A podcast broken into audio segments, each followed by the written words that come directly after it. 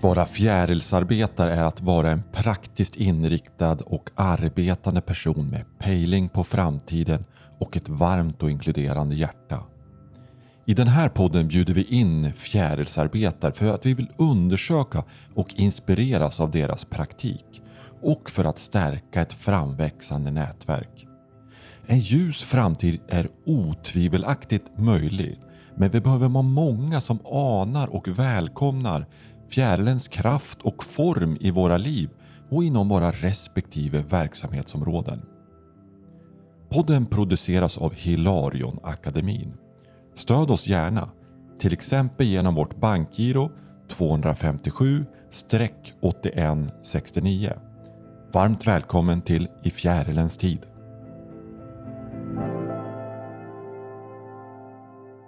I detta avsnitt har jag, Fredrik Lidman och Karl-Erik Edris ett igenkännande och vindlande samtal med Pella Thiel.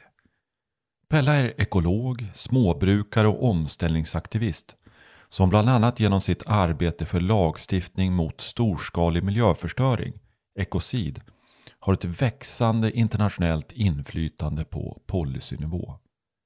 Pella är, tillsammans med Henrik Hallgren, även aktuell med boken Naturlagen. Det är en bok som vi varmt kan rekommendera för läsning och kontemplation. Samtalet med Pella blev ett djupare samtal än vi var beredda på. Medan vi följde Pellas väg som miljöaktivist från tonårens flygande hundar på Samoa till nutidens envetna arbete för ekocidlagstiftning så kom vi in på fjärilsarbetandets djupdimensioner. Att det trots alla problem och kriser finns en inre väg till en punkt av ro, visshet och kraft där hoppet om framtiden väcks utan att vara tillkämpat. En punkt där man med stabilt sinne för proportioner ser vilken roll man tillsammans med andra ska spela i förverkligandet av en ljus framtid.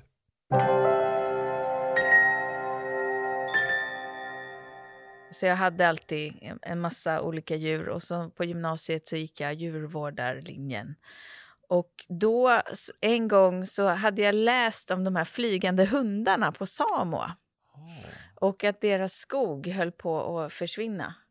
Och det tyckte jag var förskräckligt. Och då kunde man hjälpa till. Man kunde samla in pengar till de flygande hundarnas skog. Och det var ju väldigt långt bort. Men just det här att jag kunde ändå på något sätt hjälpa dem fast ja. de var så långt bort. Och då så gjorde jag det. Jag var väl 17 och jag kommer ihåg jag gick i, längs busskön i Gustavsberg när jag skulle mm. in till skolan. Och så förklarade jag för människor där att vet du, de flygande hundarnas skog håller på att huggas ner men vi kan hjälpa till att rädda den. Fantastiskt! Och sen gick jag till min klass och mina lärare och så sa jag, nu får ni hjälpa till här med de flygande hundarnas ja. skog. ja, Vilket det... gensvar fick du? Um, men ja, lite förvånat positivt skulle ja. jag väl säga. Och sen så var det på tv, och det här är ju bara en slump eller hur man säger, eh, så var det ett program om de här flygande hundar. För, för sen så satte man in de där pengarna och så fick man ett diplom med en underskrift från hövdingen på Samoa. Oh. Och så var det ett tv-program där man såg den här... Ja, ja, ja, eller hur? Eh, där de berättade den här historien om hundarna och man såg hur hövdingen skrev under och så hämtade jag mitt diplom så liksom, här, jag har varit med. Oh. Och det var ju, ja, det var en sån som gjorde att jag ja, men du vet den här förståelsen av att jag kan också göra skillnad. Ja. Och sen, hade jag, sen så läste jag biologi långt senare på universitetet och hade en föreläsare som förklarade lite situationen i världen. Det här var vid millennieskiftet så det mm. var mycket globaliseringskritik och jag var väldigt engagerad i det och han förklarade väldigt tydligt så här, ja men så här ser, så här ojämlik är världen. Så här mm. mycket pengar lägger vi i Europa på att köpa glass och så mm. här mycket skulle det kosta för alla världens barn att utbilda sig. Mm. Och um, så sa han att ja, vet ni, ni är de mest välutbildade människorna som finns i världen. Mm. Så om inte ni gör något åt det här, vem ska göra det då? då? Mm. Jag tänkte, ja, ja han, han har rätt. Ja, ja. och um, så då började jag ja, men då var jag som sagt engagerad i attack till exempel. Mm. Och sen så förstod jag att ja, men miljöfrågor har ju allt med rättvisa att Mm. göra och egentligen är det det som ligger mig närmast. Så jag började engagera mig i miljörörelsen genom Naturskyddsföreningen framför allt. Och eh, med stigande frustration eftersom ja, men ju mer man lär sig om hur stora utmaningarna är, att det här handlar om systemiska problem och vi jobbar med symptombehandling bara. Ja. Så jag blev ju mer och mer frustrerad och sen så av en slump, säger jag igen, men jag vet inte om man tror på slumpen, eh, så stötte jag på omställningsrörelsen Mm. i USA först eh, och läste Transition Handbook 2008 och ehm, tänkte att det här, här finns någonting. Här finns en ett förslag på lösningar som är i relation till problemens storlek. Mm. Kan du han- beskriva lite mer kring det? Det, fångade dig som att du Mm. hade byggt upp, ackumulerat en frustration. Ja. Du är inne i frågorna och men vänta nu, det kommer, ja. Ja, och då var jag hade också, jag eh, jobbade som naturguide och gjorde bland annat, jag var projektledare också för Naturguides projekt och ehm, hade gjort olika guidehandledningar, bland annat en guidehandledning till hur kan man i naturen visa på och förklara klimatförändringarna. Så jag hade liksom Ja. verkligen gått in Gått i klimatproblematiken ja. och blivit ju förskräckt, som man blir eh, fått mitt första barn och liksom, ja, sett att det här är, ja, det här är, det här är väldigt stort. Mm.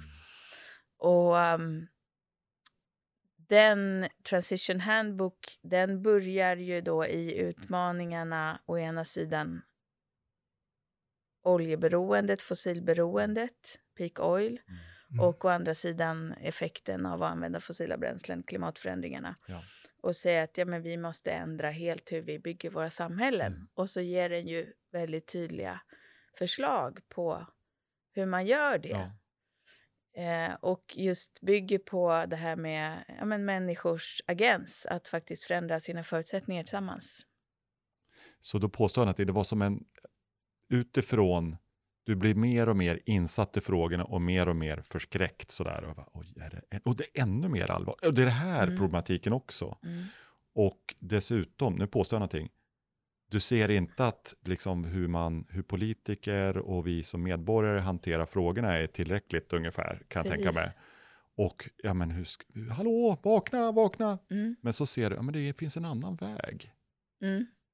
möjlig. Är det det som händer där? Att, ja men faktiskt om, vi, om man går den här vägen, så kan vi, eller vad, vad händer där? Ja, just att vi kan ta in vidden av Ja. kriserna.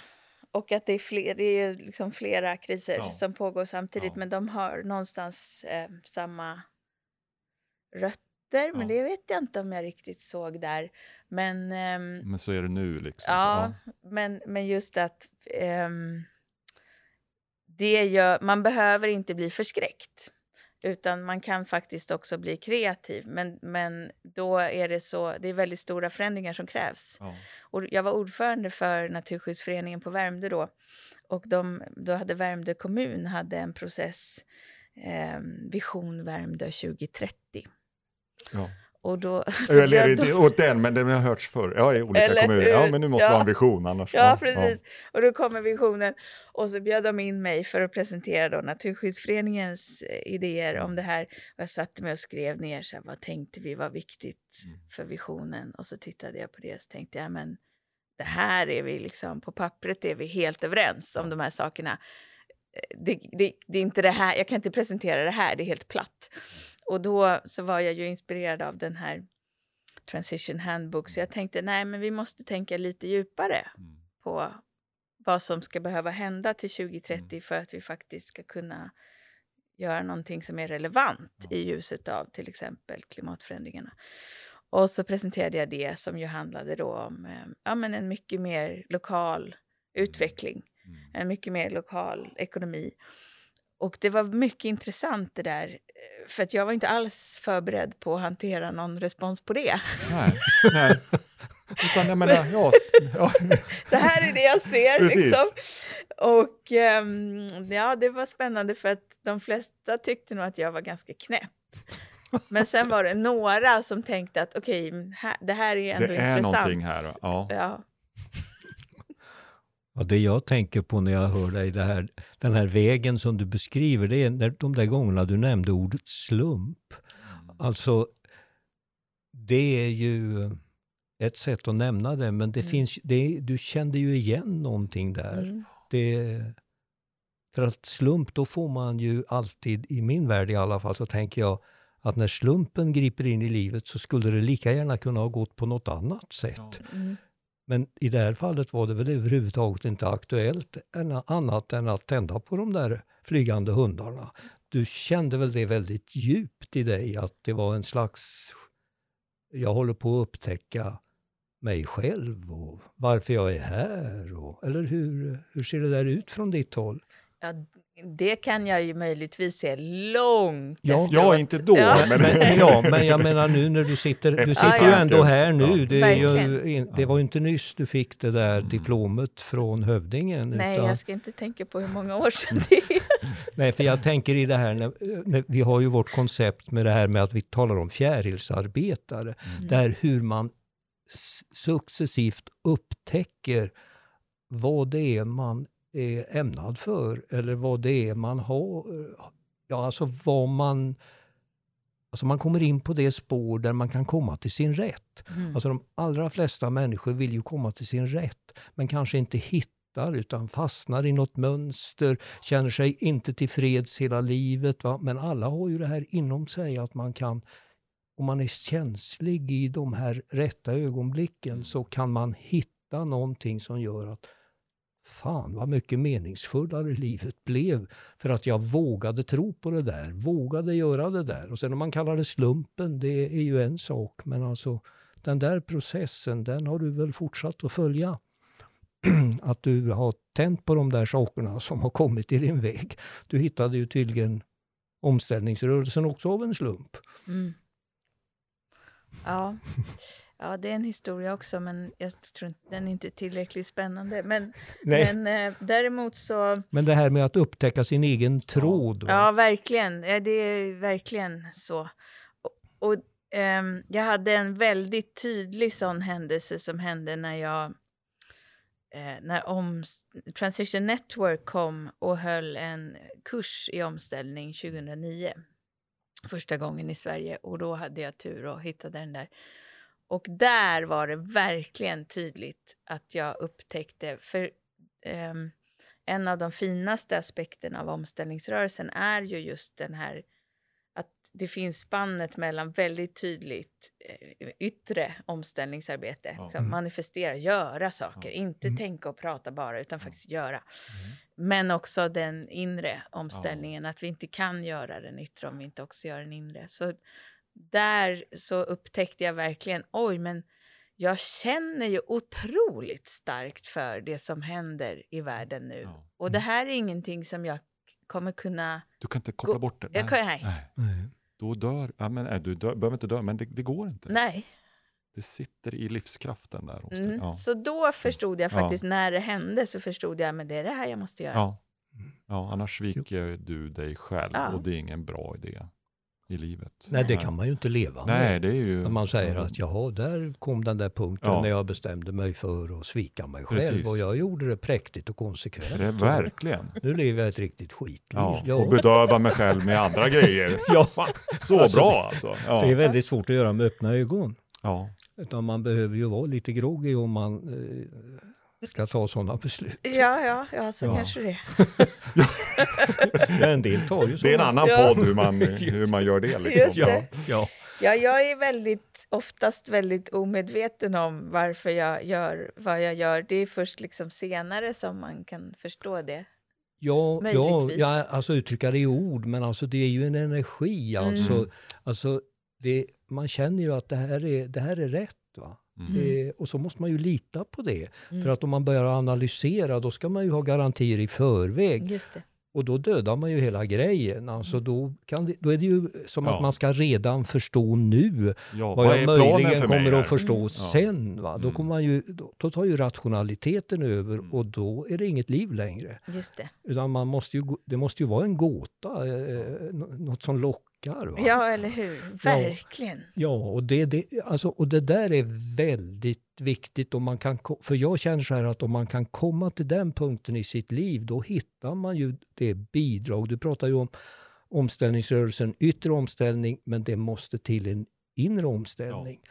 För makten över att vi har det som vi har det, det är ju att vi tror på de idéer Ja. med vilka vi rättfärdigar att vi gör det vi gör. Mm. Det är ju inte så att man tänker, ja men jag inser med hela min varelse att det här går totalt åt helvete och helt fel, men jag gör det ändå. Mm. Så man måste ju förstå att alla tror ju att det de sysslar med är rätt. Mm. Och man måste komma till en punkt när man i sitt eget inre inser att detta inte är sant. Det är ju först då man kan ändra sig. Just.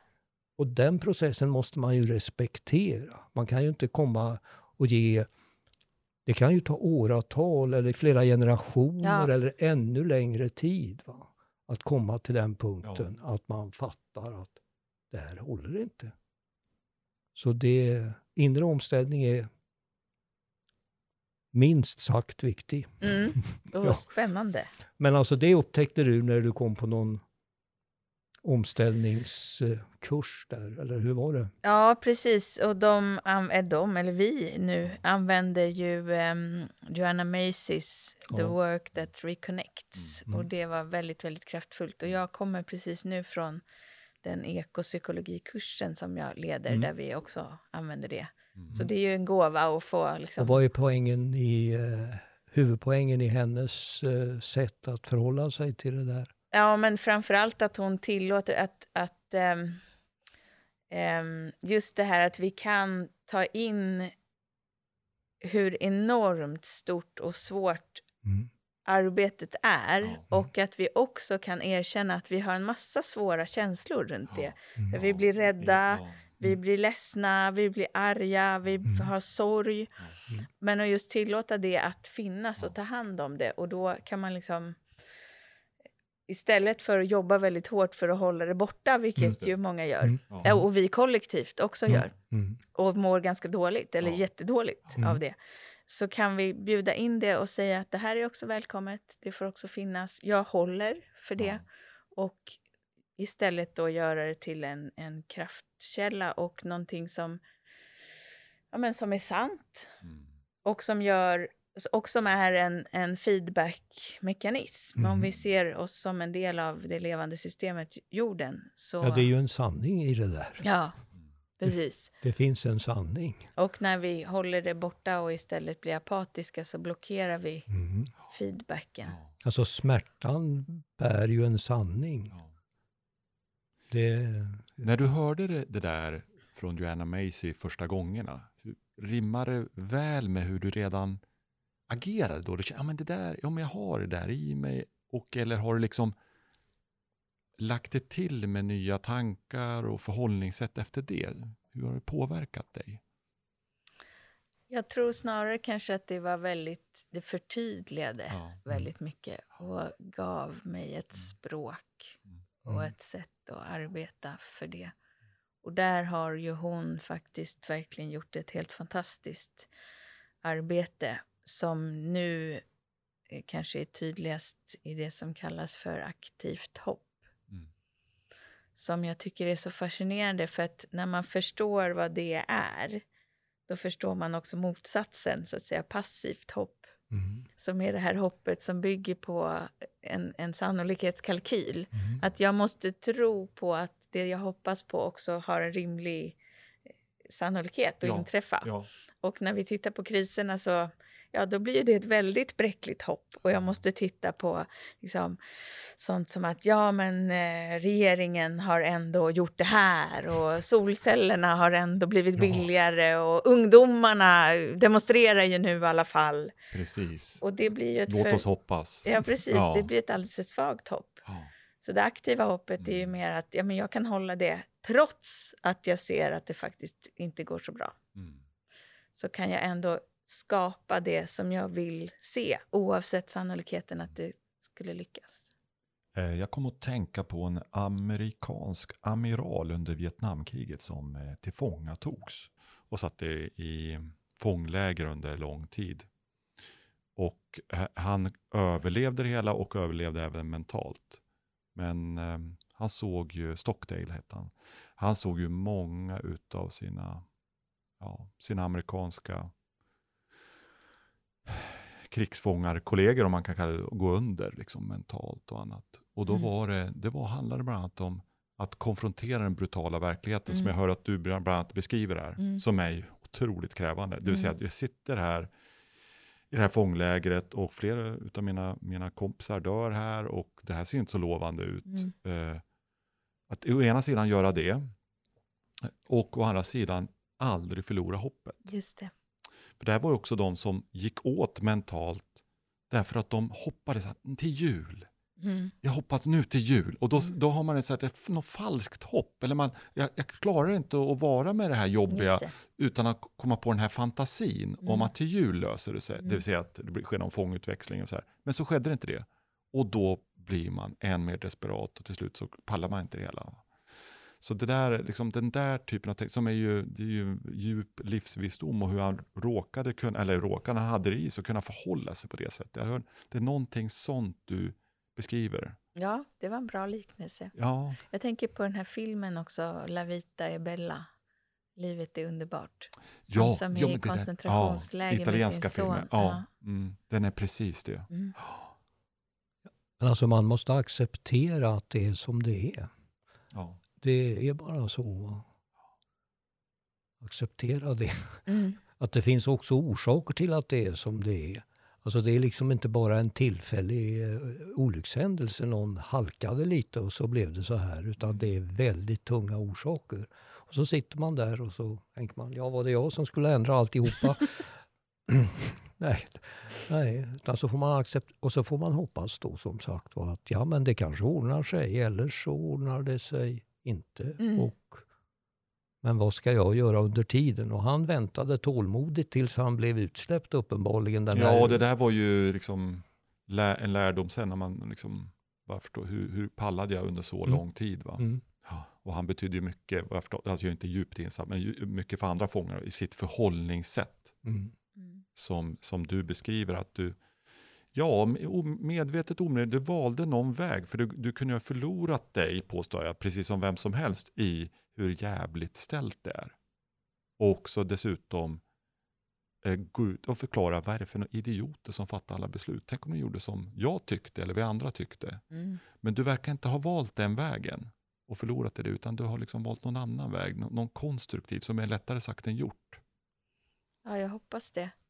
Jag tror kanske att det är vanligare att, att man eh, liksom blockerar sig från att ta in insikterna ja. om hur allvarligt det är, därför att då kan man inte fortsätta göra det man gör kanske. Mm. Man kan inte fortsätta vara på sitt jobb, man kanske inte är salongsfähig överhuvudtaget. Eh, och, och då... Um, Ja, men då kommer man ju agera på ett sätt som inte är särskilt konstruktivt om det nu är ett systemskifte som vi tror ska hända. Ja, så, det finns ju också en intressant fråga om hur rätt man har. Alltså om man tycker att jag har 100% plus ja. rätt Precis. i min nuvarande bedömning ja. av hur det är och vad som behöver ske. Ja. Då kan det vara bra att ta några djupa andetag och komma lite under hundra i alla fall. Ja. Det kan det ju vara någon så. öppning till någonting man ja, inte har förstått Det kan än. ju vara så Precis. att någon i den där kåren av idioter kan ha fattat något också. Så att man kan hitta liksom ett slags försonat förhållande till de andra människorna och deras uppfattningsförmåga och deras lust att rädda eller förstöra världen, hur det nu ser ut. Va? Det, är, det är någonting där också. Ja, verkligen. Annars blir man ju helt odräglig och inte särskilt attraktiv. Nej. Så jag i möblerade rum. Precis. Precis. Och sen har man, om man dessutom är dominant och har mycket aggressioner så kan det ju bli ganska jobbigt. Ja. Det, men de har vi träffat. Ja, jo. Ja. Men alltså det där är, det är rätt viktigt det där alltså, för då öppnar ju, om man har 100 plus rätt så, så stoppar ju man sitt eget lärande också. Därför att eh, då är man ju alltid den som ska lära på andra. Ja, men och sen, alltså hur ska man ens... Jag vet inte, om man bara är en människa med en människas medvetande, hur... Det är ju en väldigt liten skärva av verkligheten som man kan uppfatta. Ja. Ja. Men bara den, jag, när du pratar om det, jag ser ju dig också, ja men du tror ju på att det är så också, jag är en. Ja, Visst, jag ja, har ja. gjort det jag har gjort och du är väl stolt över det du har gjort, men jag är bara en Ja, person. verkligen. Ja, jag, så jag, jag paddlar på här så gott jag kan. Och, ja, men alltså, det är Och ju jag så. litar på att Så du den- också paddlar. Ja, man paddlar och försöker håll. förstå och så lär man sig något nytt och vi träffas nu och då är det liksom någonting nytt som händer i den här lilla Jo, men alltså det här personen här. Ja, men alltså det här medvetandet, åtminstone Ja. tror jag det, om man kan ha det medvetandet när man närmar sig stora frågor. Det är ju, alltså om man nu försöker att föreställa sig det här med 8 miljarder på det här omfattande kalaset, där alla gör sina personliga överväganden, är inblandade i olika sammanhang. Och så, alltså jag har ju någon floskel där jag brukar säga att vi människor gör bara sånt som vi tror är bra för sånt som vi vill gynna. Mm. Alltså, alla har föreställningar om detta, vad man vill gynna och så det man gör som man tror är bra för det. Och alla håller på med detta. Och man ska då visa respekt för de här personerna och tänka att alltså inte mangla ut sin egen uppfattning om vad som är rätt. Så tänker i alla fall jag, och det finns bakom det här med i fjärilens tid, att det finns potentiella eh, frambrytandet av fjärilsceller överallt. Mm. Det finns lokalt, det finns där, men man behöver komma in i ett receptivt medvetande istället för ett kontrollmedvetande. Så det som vill bli till i situationen kommer fram. Istället för att man ska tvinga fram saker som man har konstruerat för att hålla sin egen rädsla under kontroll. Våga gå in i situationen och öppna sig. För vi pratar ju om larvlogiken, alltså vi känner ju larvlogiken. Det går åt helvete Ja, för ju det. larven. Mm. Det kommer att Ja. skita sig präktigt Ja. för larven. Ja. Men vi, om vi då håller fast och försvarar larven mot dess transformation, det funkar ja inte. hålla den vid liv. För Ja. jag hoppas det måste ju gå bättre för det. Men det Ja, kanske den måste tänkt att äta den inte mer. ska leva på det sättet. Ja, så att de här Ja. grejerna, alltså de här subtila grejerna i ens eget inre där Mm. man öppnar sig för att det finns något mitt framför näsan på en som kan bli annorlunda och komma till ett medvetande där. Och ju fler som har det, Mm. Ja, och som man inte kan veta ens Nej. hur det ser ut. nej, Nej. för då kommer ju kontroll och bygga... Alltså Ja, det, visst. Och, och det där tror jag är... ehm, Det är, det är det svåraste, för att det är ju där man blir en dumskalle. Ja. Alla Ja. kan beskriva larven och hur det går åt Ja. helvete Ja. för larven. Ja. Liksom. Eh, men, men att säga hur det eventuellt skulle kunna vara Ja, i, i fjärilen, det är ju mycket, mycket svårare, för att där kommer man att ha fel. Ja, Ja. Man kommer ju ha fel. Ja. Ja, men däremot, jag känner också, alltså i min värld är det ju då så att där, där finns, alltså det måste göras i grupp. Alltså likasinnade människor som vibrerar tillsammans kan möjligen gestalta någonting. Någon liten del Ja. utav kärlen dessutom. Va? Ja, men som har en stark energi. Ja. Som har en Mm. stark energi Mm. och som kan inspirera andra att göra saker. va? Så att det där att manifestera det som vill bli till, och det kan göras överallt enligt min mening. Ja, och egentligen. görs ju Ja, också och Ja, görs, överallt. va? görs. Mm. Det rapporteras inte alltid. Det är en annan i vanlig Nej. media såklart, och jag fattar det. Men det görs. Så, så det, Ja. så och det här på att ju, det händer mycket i Mm. också. Ja, det gör det. Va? Ja, Och, det och det är en medvetande grej det Ja. där. Det är, det är inte så mycket att ha åsikter och uppfattningar och fixa idéer utan det har mera med medvetandet, hur man har kommit fram till hur det nya bryter in. Jag tycker också väldigt mycket om det där ordet, medvetande. Mm. Att det verkligen handlar om att veta med. Alltså jag Mm. kan inte ens veta själv. Nej. Men om Nej. du också vet, då kan jag vet, veta med dig. Så. Då kan vi Ja. tillsammans förstå någonting mer än vad jag... För att jag förstår inte saker så bra själv alls. Nej, men medveten också tänker jag, när du säger det, att ni båda två är tillräckligt öppna för andra intryck och varandra också. Mm. För annars vi kan ju bli synnerligen korkade tillsammans. Även väldigt intelligenta personer. Det finns ju motsatt också till att vi kan bli tillsammans intelligentare än Mm. vad någon är liksom som har högst intelligens är, och klokare Mm. tillsammans. Så Mm. det är ju möjligt det du beskriver. Mm.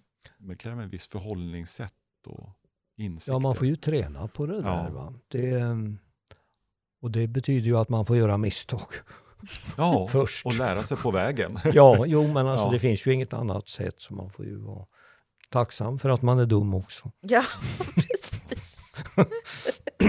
Men alltså du fortsatte där och hamnade så småningom där du är nu eller hur är din situation nu? Med, vad jobbar du med och hur? Ehm, nej, men jag grävde och grävde och grävde och funderade över vad, hur kommer det sig att vi fortsätter att förstöra våra egna och många andras livsförutsättningar och kalla det för utveckling. Eh, och då så hände några saker. Dels så så var vi några som samlades och startade någonting som vi kallar för Lodyn. Som är ett, det är nu, idag är det en förening, men det tog några år. Eh, och, och Lodyn är ju, jag ska, det är så konstigt ord så jag presenterar det, för vi kallar det för Lodyn för att vi vill gärna säga det namnet. Alla känner nämligen till hennes son, som är krigsguden Tor. Tor gör vi fortfarande filmer och serier och har hans Ja. hammare om halsen och sådär. Men hans mamma, jordgudinnan Lodyn, är nästan ingen som känner till. Aha, så det är en slags Gaia-figur? Det är den nordiska Ja. Gaia. Ja. Mm. Mm. Eh, och ungefär samtidigt som vi samlades och skapade Lodyn och det var ju ehm, Henrik Hallgren som först gjorde det. Så fick vi reda på att i Bolivia så hade man samlats och skrivit en deklaration Mm. om Moder Jords rättigheter. Tänkte vi, det här, det här är betydelsefullt. Vi vet inte riktigt vad det är som händer, men det här måste vi på något Ja, sätt arbeta med med. det här va, Ja. som är bra. Ja, precis. Mm. Så då började vi fundera på det och titta på det och lära oss mer. Och sen till slut så hade vi en, en konferens 2014 om naturens rättigheter i samarbete med Etnografiska museet bland annat. Och, och då så hade jag också ungefär samtidigt så hade jag stött på en brittisk jurist, Polly Higgins, som var i Sverige och hon och det här är också en sån här någonting som hände för hon kom En ren till slump. en ren slump. Precis. Ja. Hon Bara tillfälligheter. till- Precis. Mitt, min gamla arbetsplats då, Naturskyddsföreningens Mm. rikskansli, där det jobbade en, kanske 70 personer Mm. som var ju väldigt engagerade i naturen. Och Polly kom dit och hon var i ett mycket litet rum. Och det var kanske åtta personer där. Och hon berättar då om sin idé att storskalig miljöförstöring, som hon kallade för ecocide, det borde vara ett internationellt brott. Mm. Och jag blev väldigt tagen av den idén, Mm. för den var så stor. Liksom. Ja, Den var så stor och kraftfull och hon var så ensam och var i det här lilla, lilla rummet. Varför har jag inte hört talas om det här? Ja. Hur kan det komma sig att vi är så få i det här rummet Ja. när vi är på Naturskyddsföreningens rikskansli? Eh, och, och sen så... Det tog lång tid faktiskt ehm, innan jag förstod. Lång, många år tog det innan jag faktiskt förstod hur, hur ensam hon var med den här idén. Eh, så vi bjöd in henne då till den här konferensen. Hon var keynote speaker på mm, konferensen om naturens rättigheter och presenterade sin idé om Ecocide och det var 2014 och samma år var det val och då kom Miljöpartiet för första gången in i riksdagen. Eller vad säger jag, i regeringen. Mm. Och eh, det, där startade någon slags lobbyverksamhet när vi liksom sprang till UD och till Naturvårdsverket och ville plantera den här idén om att eh, ekocid borde vara ett internationellt brott och att det faktiskt fanns en svensk historia där som var att en av de första som använde det begreppet eh, just faktiskt i relation till Vietnamkriget var Olof Palme. Ja, det var det. Mm. Agent Orange som ju det. användes som en krigshandling då. Ja. Eh, och, och som han, han kallade ju världen, eller hans regering kallade världen till den första internationella miljökonferensen, Stockholmskonferensen eh, 72. Och där fördömde han ekocid och sa att det här måste, FN måste stoppa det här.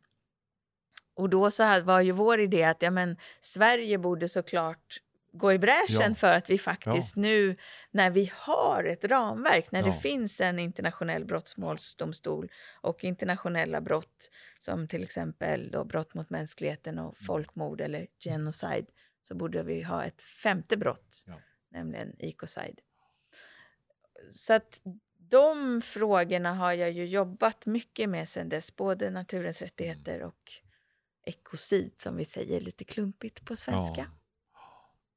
Både jag och Karl-Erik har ju läst eh, boken Naturlagen som du och Henrik Hallgren har skrivit tillsammans. Och jag har läst den nyligen och alltså, ja, det är en jättebra bok för de av er som lyssnar på det här. Och, nej, men det är verkligen jättebra. Så imponerande vad ni har gjort. Det, Tack. ja, Det tog av. lång tid. Ja, ja, även och det kan ta lång tid och inte bli bra, men det här är jättebra. Så, att, och, ehm, så väldigt mycket substans i det, men också någonting, det var tonen i det, och vad, vad ni verkar, som jag föreställer mig, komma ifrån. Jag får lite bekräftat nu när jag börjar lära känna det lite grann. Det, det finns någonting i albumet, väldigt hoppfullt över den. Det är inte bara, det här, det är inte så här, det här är vårt sista hopp. Om vi gör det här. Nej, det är inte den tonen och någon hjälte. Och så, verkligen, jag menar, ni resonerar och ni tittar på det från massor med olika håll. Och eh, det finns någonting hoppfullt kring att det är möjligt, men det är väldigt svårt att ändra sådana här system. Ja. Ni visar på både med och motgångar. Um, så att, så att jag kände som, ja, dels blev jag verkligen påverkad, men det här är nog en i grunden väldigt bra idé. Så det var det ena som hände mig. Och det andra är, ja men det, det finns personer, och ni är två, som, som ser hur man också kan hantera en transformation. För det är ju väldigt svåra saker, så det tycker jag ni öppnade upp för. Och gav mig inspiration i den här boken. Ja, vad kul Ja, att höra. Alltså, job well done. Nej men verkligen. Ja, det är ju en väldigt sansad bok. Ja, Jo, men alltså, man Verkligen, känner, det ja, det känns ju, där du pratar om vad den utstrålar så där, så är det ju sansade, intelligenta personer som hyser omsorg om jorden. Alltså man känner ju att det här är ju inte några flåsiga, överdrivna aktivister som hojtar och tjoar, utan det är ju sansat. ja. Och eh, sen om man vill tänka på hur genomförbart det är eller hur man ska bära sig åt för att hjälpa till. Och ja, alltså det finns ju många olika vinklingar man kan ha på det. Men, eh, och det kanske vi ska gå in i, men, men alltså det är i alla fall vår första reaktion på det här, att det är en väldigt bra bok. ja. Sen vet jag ju inte om, om folk gör sig besväret att läsa den, men det hoppas jag. En del gör ju det. Ja, Ja, ja, det är ju ja. två livslevande exempel här, till exempel. Ja, men den handlar ju mycket, den handlar i vid bemärkelse då om em, det som vi kallar för en ekologisk rättsfilosofi, eller Mm, på engelska Earth Jurisprudence. Och framförallt den mest tydliga idén där är ju att naturen har rättigheter som vi också kan erkänna i lagen, Ja. i lagstiftning. Och för mig är det en extremt hoppfull idé, för Ja. att mm, det vi gör är ju då att försöka förstå var, ja, men som sagt, varför beter vi oss som vi gör. Ja. Och det är inte alls konstigt att vi gör det eftersom vi har den här synen på Det som ni beskriver fantastiskt bra va? ja. naturen som någonting annat, Ja. ett objekt, en resurs bara för oss. Mm. Och då, då, mm, jag tycker den, det har så väldigt stort förklaringsvärde Ja. att ja men det är klart med den idén som ju inte är vilken idé som helst utan en helt grundläggande idé i den Verkligen. västerländska civilisationen. Ja men då kommer vi att göra det vi gör. Ja. Så att om vi byter ut den mot en bättre idé ja, så kan en massa saker bli möjliga. verkligen. Och också just den uppkom kanske då för tre, jag menar för i alla fall det industriella civilisationen senaste 200-300 åren har ju varit baserad på den där. Men också det här kring att, så den tycker jag är, ja men den är jättespännande. Vad är människans roll i det här? Mm. I Ja, det kan vara helt slumpmässigt allting. Har vi pratat om slump. Eller så är det vi har någon roll. Och vilken är den? Och där går ni verkligen djupt in i olika filosofier. Flera tusen år bakåt som jag tycker är jättespännande också. För det är också där, vad är vår roll? Mm. Om det att vara i centrum, nu förenklar det här, för ni Mm. för jättebra resonemang. Ja, men då kan det bli, ja men om vi är i centrum, ja men då kan vi väl göra vad sjutton vad som helst. Mm. Kan till, och liksom, ex, extrem, eh, en extrem tolkning av den idén blir. Och till viss del så gör vi så nu. Mm. Eller så är det, vi är centrum, men vad är det vi, ja det här är mina vad är det vi är Mm. centrum för egentligen? För jag tror inte att vi bara är någon, någon varelse bland alla andra på planeten på ett sätt. Jag tror, men det är vad jag tror, jag tror att vi har någon speciell roll. Precis som alla varelser har. Ja, ja, nej men det är inte det, men jag tror vi har någonting, ja, men, och där kan vi ju tänka olika och jag bara har en föreställning om någonting. Mm. Jag tror vi har en speciell roll och jag tror att vi inte på den fullt ut än. Vad- Vill du säga mer om vad det är för roll? Jag- Det kanske skymtar, eller så jag, jag tror vi har rollen som den som kan fortsätta ta den här planeten till ett ännu bättre tillstånd. Det är vad jag tänker kring den rollen. Jag tror vi har sån potential att kunna göra det ännu bättre än vad vi gör. Och också nyttja de lärdomar vi har fått de senaste tre åren. Det är vad jag Mm. tror. Det är inte ta sig tillbaks till någonting, oj nu försvann jag, utan att ta oss vidare utifrån de lärdomarna och vår roll. Så tänker jag. Mm. Ja, alltså tillbaks är ju inte ens möjligt, Nej. tänker jag. Utan frågan är då vad, vad vi har lärt oss och vad, vart, vart vi vill, tror jag. Ja. För att det som vi beskriver mycket där är ju den ekologiska krisen som en existentiell kris för oss. Och att vi behöver kanske verkligen bli... Att det, det med hjälp av den som vi kan upptäcka vår mänsklighet. Mm. Just det här unika som människor har. Jag vet inte om det är det du menar, men, men att vi har kreativiteten, vi har förmågan att välja och det är den vi måste använda nu på ett helt annat sätt än vad vi har gjort hittills. Alltså, för mig dyker det ju upp en tanke om människan här som en intelligent och kreativ kärleksvarelse. Om vi tänker oss den idealiserade bästa varianten av Mm. människa. Och kärlek betyder ju omsorg. Hur stor är omsorgshorisonten? Ja, jag tänker på mig själv och hur berömd jag kan bli och hur mycket pengar jag kan lämna efter mig när jag seglar vidare. Eller jag kan ha omsorg om helheten. Och, men vi eh, tränar oss ju här på att vidga omsorgshorisonten. Så vi ser ju en viss mått av inskränkthet och egoism och rädsla och annat som styr och då ser världen ut så här. Och då får vi ju feedback. Systemet är ju smart ordnat. Vi får feedback, vi får konsekvenser på det som vi trodde var bra som är jävligt jobbiga. Och då måste vi ta fram andra resurser i oss. Och då kan man ju antingen tycka att människan är en usel varelse och naturen skulle klara sig bra utan människan. Men som människochauvinist så tänker jag att det finns fantastiska kärleks och omsorgsresurser och intelligens i människan. Gå framåt och utveckla detta och gör planeten vacker och välfungerande och till en glädje för alla som av någon anledning är här i sitt varande. Om det nu är en blomma eller en gris eller vad det nu är, eller en kackerlacka. Så att det, det, ja, så jag är ju förstås oförbätterlig optimism om Ja. människan. Ja. Sen vilken skit vi behöver ådra oss själva för att komma dit, det får vi väl se. Men man Mm. behöver ju inte göra saker värre än vad de är, utan försöka ta fram det bästa hos människan. Ja, för just nu, alltså man måste ändå, som vi sa tidigare, man får ändå liksom hela tiden ha med sig att som det är idag så är, visar vi ingen omsorg.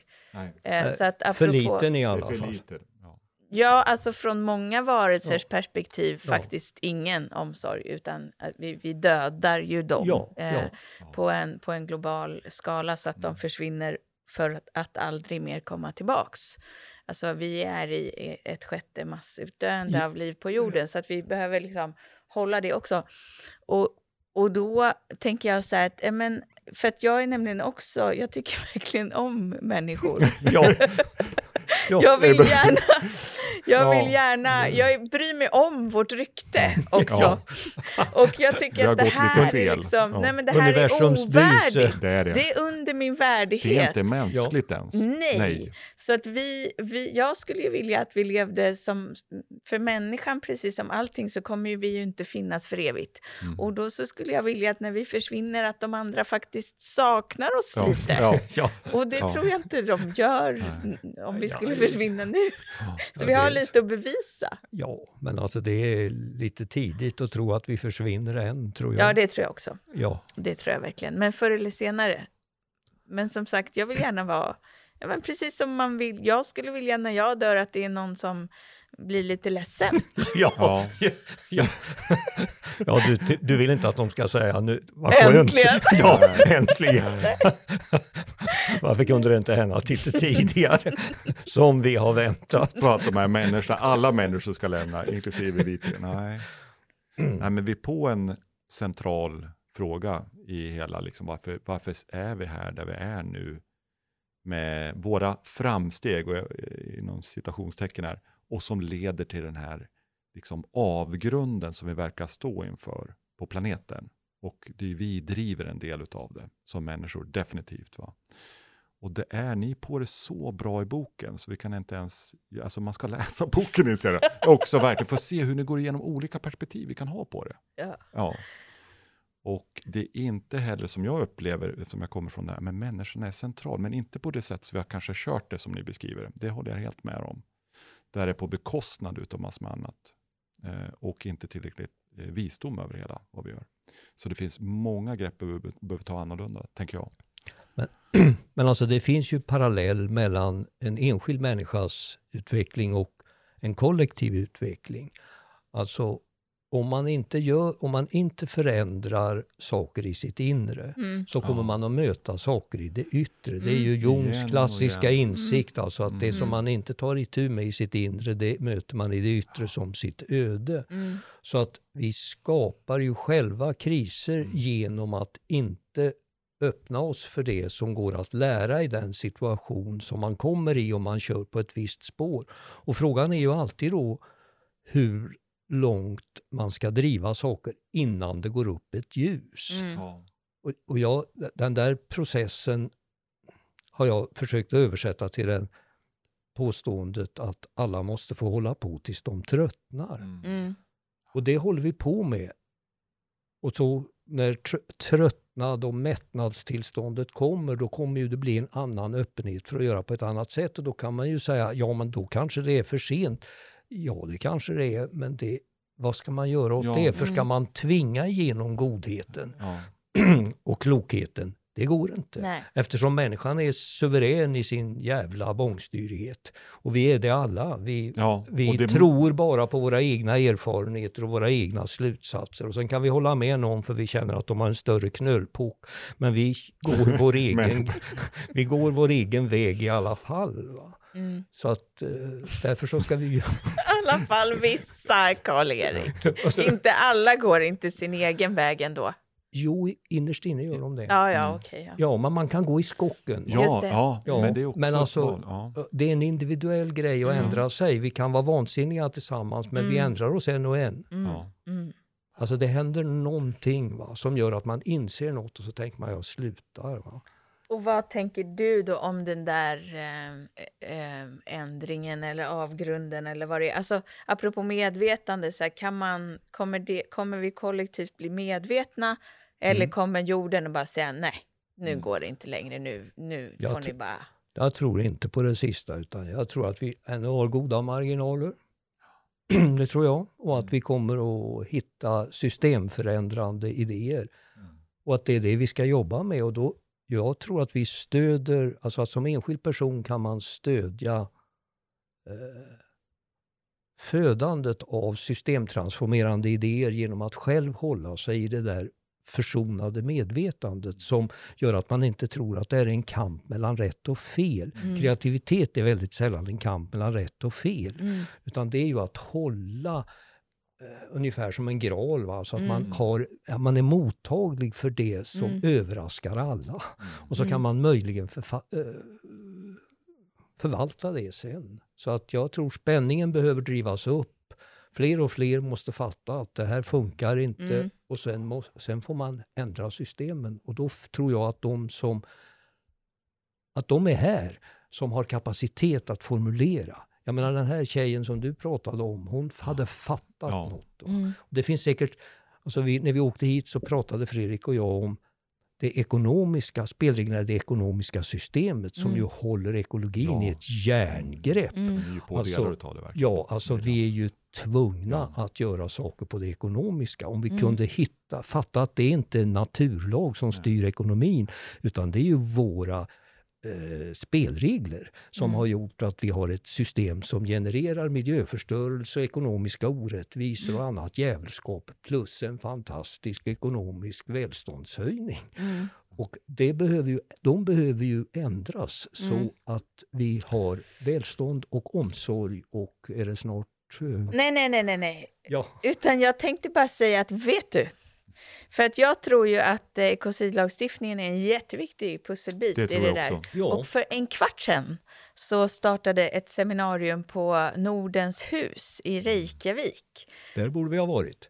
Ja, eh, den som lyssnar kan säkert se det efteråt på webben. Ja. Eh, och det är faktiskt en, eh, kring en rapport som End Ecocide Sverige har Ja, ja. gett ut för bara några veckor sedan. Precis. Ja, Som handlar om hur är ekocidlagstiftning nödvändig och eh, stödjer en omställning till en cirkulär ekonomi. Ja, jag- Spännande. Den ska jag har läsa. laddat Det- ner den, Ja, men jag har inte läst den för jag tänkte Ja. det där verkar vara Mm. mycket bra. Ja, visst. Som, som um, ju sätter gränser för ekonomin. För att någonstans, apropå så här, vad som är värdigt och möjligt och inte. Idag gör vi ju dåliga och destruktiva saker för att, vi, för att ingen säger nej. Ja. Vi skulle kunna, alltså vi vet ju mycket väl hur vi till exempel bedriver ett jordbruk som gör jorden friskare och, och innehåller mera kol till exempel. Vi vet hur vi bedriver ett skogsbruk som låter skogen fortsätta vara skog. Men vi gör inte det för att vi tror att det är olönsamt. Och då behöver vi ha en, en grundläggande lagstiftning som säger att nej men vissa saker är så destruktiva så att det gör vi bara inte för att det är fel. Och vi håller alla ansvariga. Mm. För ja, Jo, jo, men det är bara att streta på. streta på hela Ja. tiden. Ja. Ja, Ja, men jag måste säga apropå stretandet, för ibland när du säger det så låter det som att det är tröstlöst och, och eh, besvärligt. Och min erfarenhet är ju faktiskt att jag, roligt. jag blir hela tiden förvånad över inte bara att det är roligt utan att det faktiskt eh, det händer ju saker hela tiden. Det går så mycket fortare än vad man någonsin hade kunnat tro. Jag tänkte när jag började med mm, naturens rättigheter så tänkte jag att det här, det här är så viktigt så det här måste jag bara hålla på med. Och det är så långt ifrån vår nuvarande diskurs så Ja. att jag kommer kunna hålla på med det här hela livet. Ja. Jag kommer aldrig se någon Ja. skillnad, men jag måste göra det i alla fall. Men det har ju varit helt tvärtom. Ja, för Ma- ibland finns det genom att du och flera före dig och många andra puttar på det och så uppnår ni efter ett tag någon sorts liksom effekt när det, man behöver inte putta, när man puttar med en viss kraft så får du ännu mer snurr på det. Ja, Det är alltså, som ett svänghjul, så man har fått upp en viss fart och det är nog det ni upplever nu va?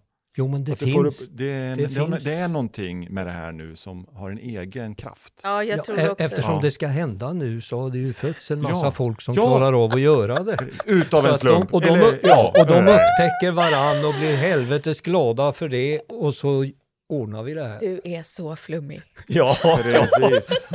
men alltså lite mer än flummig. Ja, precis. Och det kan dessutom vara så. Ja, Ja.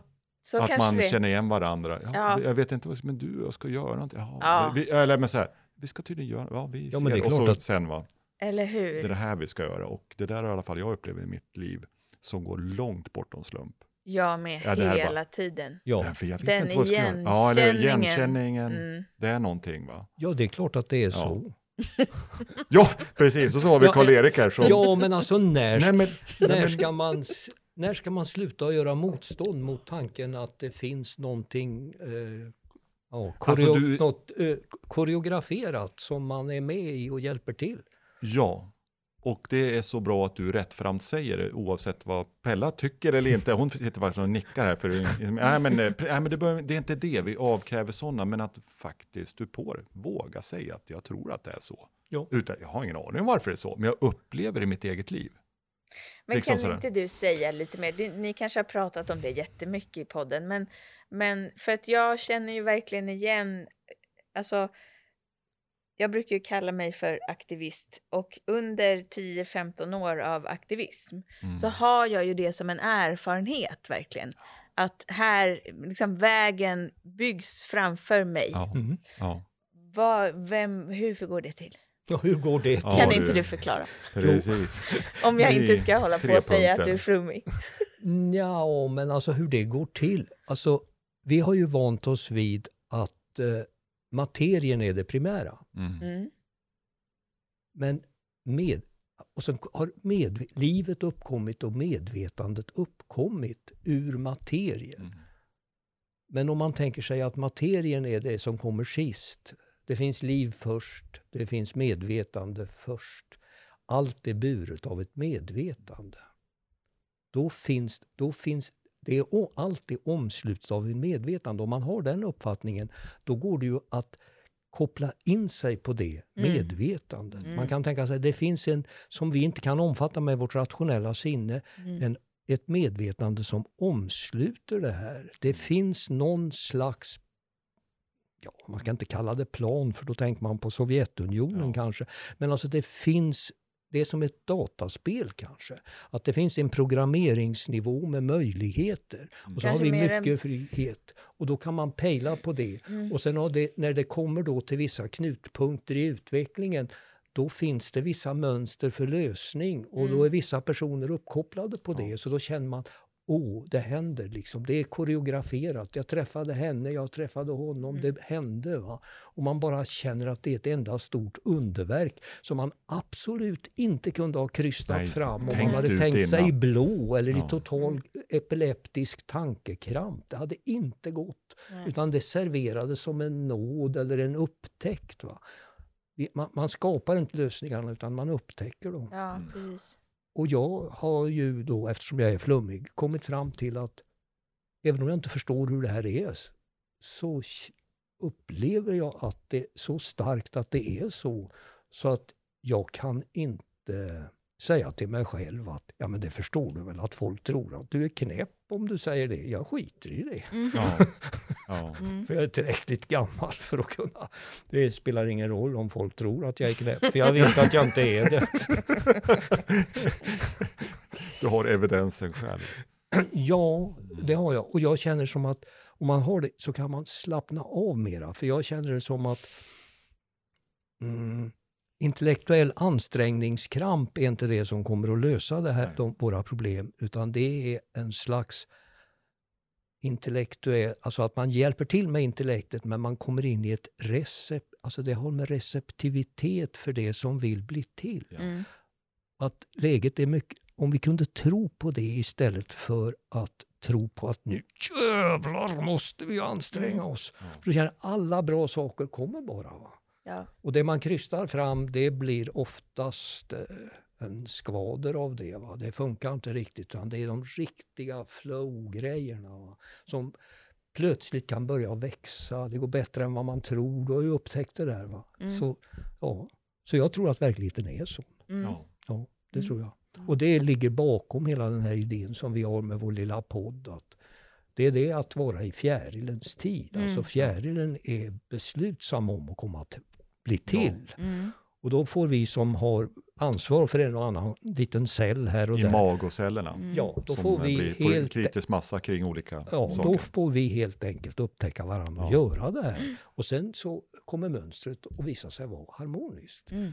Fast vi inte trodde det när vi var deprimerade eller när det hände en massa skit. Va? Ja, En del i Magos-eller viftar Jag har en del mycket. magos eller viftar här och bankar på bordet. Och, ja det är Ja, alltså en för överentusiastisk gubbe som det var så viftar. fint hur du viftade och sådär. Ja, Ja. jag har ju gått igång här. Vad, vad tänker du när du hör den där? förklara, jag menar, synen på verkligheten. Slår det an hos dig? Ja, ehm, jag, jag tycker att den är väldigt spännande och som sagt, jag har ju också upplevt det så att jag känner igen mig och jag tänker, vi pratade om medvetande förut, att egentligen är det det som är medvetandet, att det är någonting mycket stort och Ja, vara ja, med, det är något väldigt stort man är med Ja. Ja, då. Och jag älskar ju det där mysteriet och magin som bor i det. Mm. Jag är ju naturvetenskapligt skolad och det är ju en väldigt eh, materiell förståelse som, som jag ehm, har liksom förstått dess begränsningar och tycker helt enkelt att den är ganska tråkig. Ja, Att den beskriver en Ja. liten, liten Mm. bit av någonting som är stort och magiskt. Och samtidigt så vill jag lägga till då också att jag är ju material girl och jag gillar verkligen det, liksom att materia kommer ju från mater, alltså från Mm. modern, Ja, från ja. moder jord. Så jag tror ju att materian, och det tror ju du också, alltså att materian är, ehm, ja men den är också medveten. Ja, ja. Ja. Och det är inte bara vi som är medvetna, ni beskriver ju jätteväl i boken. Ja. det Ja, ja nej, nej, nej, det finns inget dött. nej. Nej. Alltså det, det man kan säga då är att vi har ju dålig pejling på om vi tänker oss att det finns ett medvetande som omfattar evolutionen som helhet. Jag menar, vi är ju en liten utkantsplanet här. Alltså, det är svårt att veta vad, vad det här handlar om. ja. Oj, det är svindlande. Ja, Ja, man börjar liksom att pejla på det där, om man nu tänker sig ett medvetande som omfattar det där, liksom som är som någon slags trädgårdsmästare Mm. som säger jaha, ja, där har vi ju jorden där, ja, de håller på med det här, vi får ge dem en 30-40 år så tittar vi. Alltså, Ja. det, 30-40 också.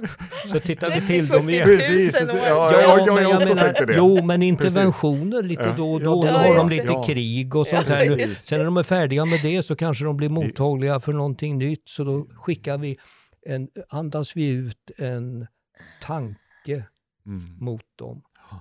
Ja. Ja. Och så börjar folk att pejla in det där och så Ja. tänker vi man kanske kunde göra så här. Ja. Man kanske skulle kunna organisera så här. Och så är det i luften. Ja, det ligger i och så luften, finns va? det i Mm. atmosfären som en Ja. tankedimma. Alltså olika sådana här mönster som vi styrs av. Plötsligt folk upptäcker ju saker samtidigt. Till exempel om man går in på det här med naturvetenskap. Ja. Då har den där Just det. idédimman kommit Ja. in. Mm. Så är det. Och så, någon har antennen uppe före någon annan och tänkt ja, men så här skulle man kunna göra. Och sen är det någon någon annanstans Ja. och så är det på andra ställen. Och så ändras stämningar. Och så, ja, så att eh, det är bara att köra. Mm. Det är fint beskrivet. Ja, och så, men alltså, så håller vi, alltså man får tänka på det här att det är ju ens egen grej man ska eh, fullända. Va? Man följer sitt, man hittar sina människor, man hjälps åt tillsammans. Va? Och så gör man det. Och så bjuder man eh, alla de andra, inklusive naturen, Mm. på det lilla man fattade. Mm. Ja, Helt enkelt. helt enkelt. Det känns jättefint för min del att äntligen få träffa dig, Pella. Verkligen. Eh, och- Detsamma. Ja, jättefint. Och eh, nej, men du för mig, alltså, nu när jag också träffar dig live, så här, ja, men du, du verkligen kämpar på. Och, Jag eh, leker bara. Ja, men du leker bara. Och det är också den fina, du, tar, det- du ser eh, de här frågorna du är på som är många liksom, och så viktiga för oss. Du möter dem och så leker du. Ja, och har en lätthet i det. Och följer, som jag tolkar det, men det är bara, du följer något flöde som är Pellas flöde. Eh, och tillsammans med andra så här, grupparbeten och så. Så att det är ja, jättefint att få höra det från dig och träffa dig på det sättet. Tack till er båda. Tack. Tack, tack.